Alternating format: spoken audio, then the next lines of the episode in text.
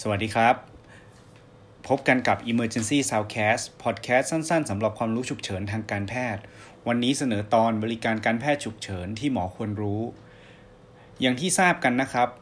ในประเทศไทยมีเบอร์ฉุกเฉินสำหรับการแพทย์ก็คือเบอร์ 1669 แต่ว่าเราหลาย ๆ คนเนี่ยรวมทั้งบุคลากรทางการแพทย์ก็ตามเนี่ยก็ยังมีความไม่เข้าใจว่าเบื้องหลังแล้วเนี่ย บริการการแพทย์ 169 เนี่ยเขาทำอะไรกันบ้าง วันนี้จะมาเล่าให้ฟังว่ากระบวนการจะเป็นยังไง เพื่อให้ทุกคนเกิดความมั่นใจในการแนะนำคนไข้ ให้ใช้เวลาเกิดเหตุฉุกเฉินนะครับ ขออธิบายตั้งแต่แรกเลย เมื่อตอนเกิดเหตุฉุกเฉินขึ้นเนี่ยไม่ว่าจะเป็นอุบัติเหตุ หัวใจหยุดเต้น เป็นลม มีอาการใด ๆ ก็แล้วแต่เกิดขึ้น เมื่อเราโทร 169 เนี่ย 169 ของแต่ละจังหวัด จะโทรตรงไปอย่าง call center นะครับหรือเรียกว่าศูนย์คัดแยกแล้วก็สั่งการทางการแพทย์ของจังหวัด จะมีการประเมินหลังจากการฟังเหตุ แล้วก็สอบถามข้อมูลเบื้องต้นแล้ว เขาก็จะตัดสินว่าคนไข้เนี่ยหนักขนาดไหน ถ้าเราพบว่าคนไข้หนักจริงๆเนี่ยเขาจะตัดสินใจส่งรถออกทันที ซึ่ง call center จะส่งข้อมูลไปยัง หน่วยบริการการแพทย์ฉุกเฉินของแต่ละยูนิต ซึ่งเราแบ่งเป็น 2 หน่วยด้วยกัน คือหน่วยหน่วยแรกคือหน่วยเบสิก หน่วยเบสิกเนี่ยคือหน่วยที่มีบริการในการจัดการดูแลปฐมพยาบาลเบื้องต้น ด้วยบุคลากรที่ได้รับการอบรมมาแต่ไม่ใช่หมอและพยาบาลนะครับ อันนี้เราเรียกหน่วย basic อีกหน่วยหนึ่งเนี่ยเราเรียกหน่วย advance หน่วย advance เนี่ยประกอบไปด้วยแพทย์ พยาบาลหรือ paramedic ซึ่งมีหน้าที่ในการจัดการการรักษาขั้น advance ขึ้น เพราะฉะนั้นถ้าเรามีการบาดเจ็บที่ไม่รุนแรงมากนัก call center ก็จะส่งหน่วย basic ออกไปรับ แต่ถ้าเกิดมีการเจ็บป่วยบาดเจ็บที่รุนแรง เขาก็จะส่งทั้ง basic และ advance ออกไปพร้อมกัน เพื่อเข้าไปช่วยกันดูแลผู้ป่วย โดยที่เขาจะตัดสินใจส่งรถออกทันที หลังจากนั้นเนี่ยศูนย์สั่งการ ก็จะ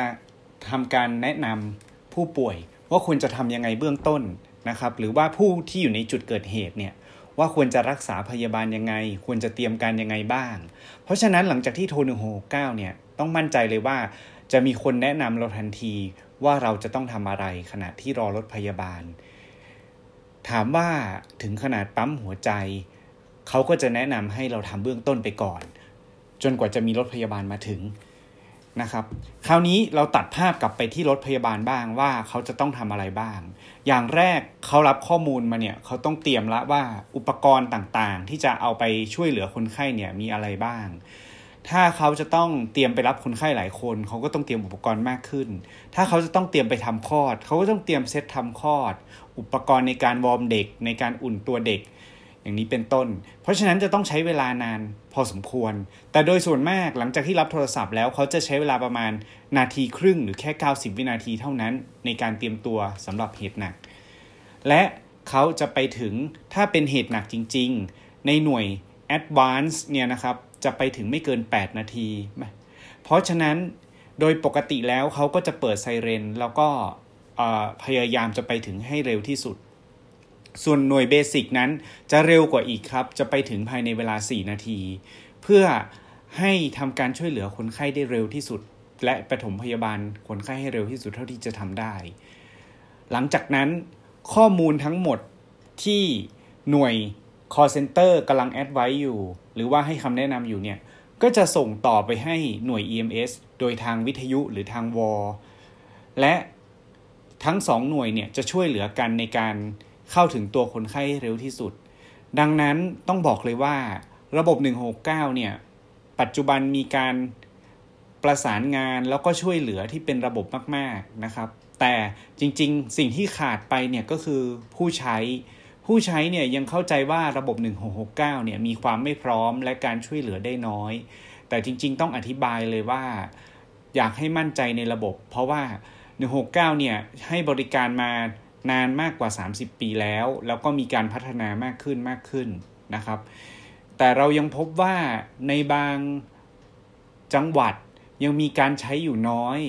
แม้จะเป็นเหตุหนักๆ หัวใจหยุดเต้น ก็มีการใช้อยู่น้อย เหตุที่มีคนใช้มากที่สุดมักจะเป็นอุบัติเหตุเท่านั้น ดังนั้นในฐานะที่เราเป็นบุคลากรทางการแพทย์ ก็อยากให้มีการแนะนำให้มีการใช้ 1669 มากขึ้นนะครับ ในโดยเฉพาะในคนที่มีกลุ่มเสี่ยง เช่น คนที่มีความเสี่ยงต่อภาวะหัวใจหยุดเต้น คนที่มีความเสี่ยงต่อกลับไปบ้านแล้วอาจจะเกิดอันตรายหรือมีภาวะฉุกเฉินเกิดขึ้นได้ เราควรจะแนะนำ1669 ให้เขาสามารถติดต่อเราได้ตลอด เพื่อความปลอดภัยของคนไข้ต่อไปครับ ขอบคุณครับ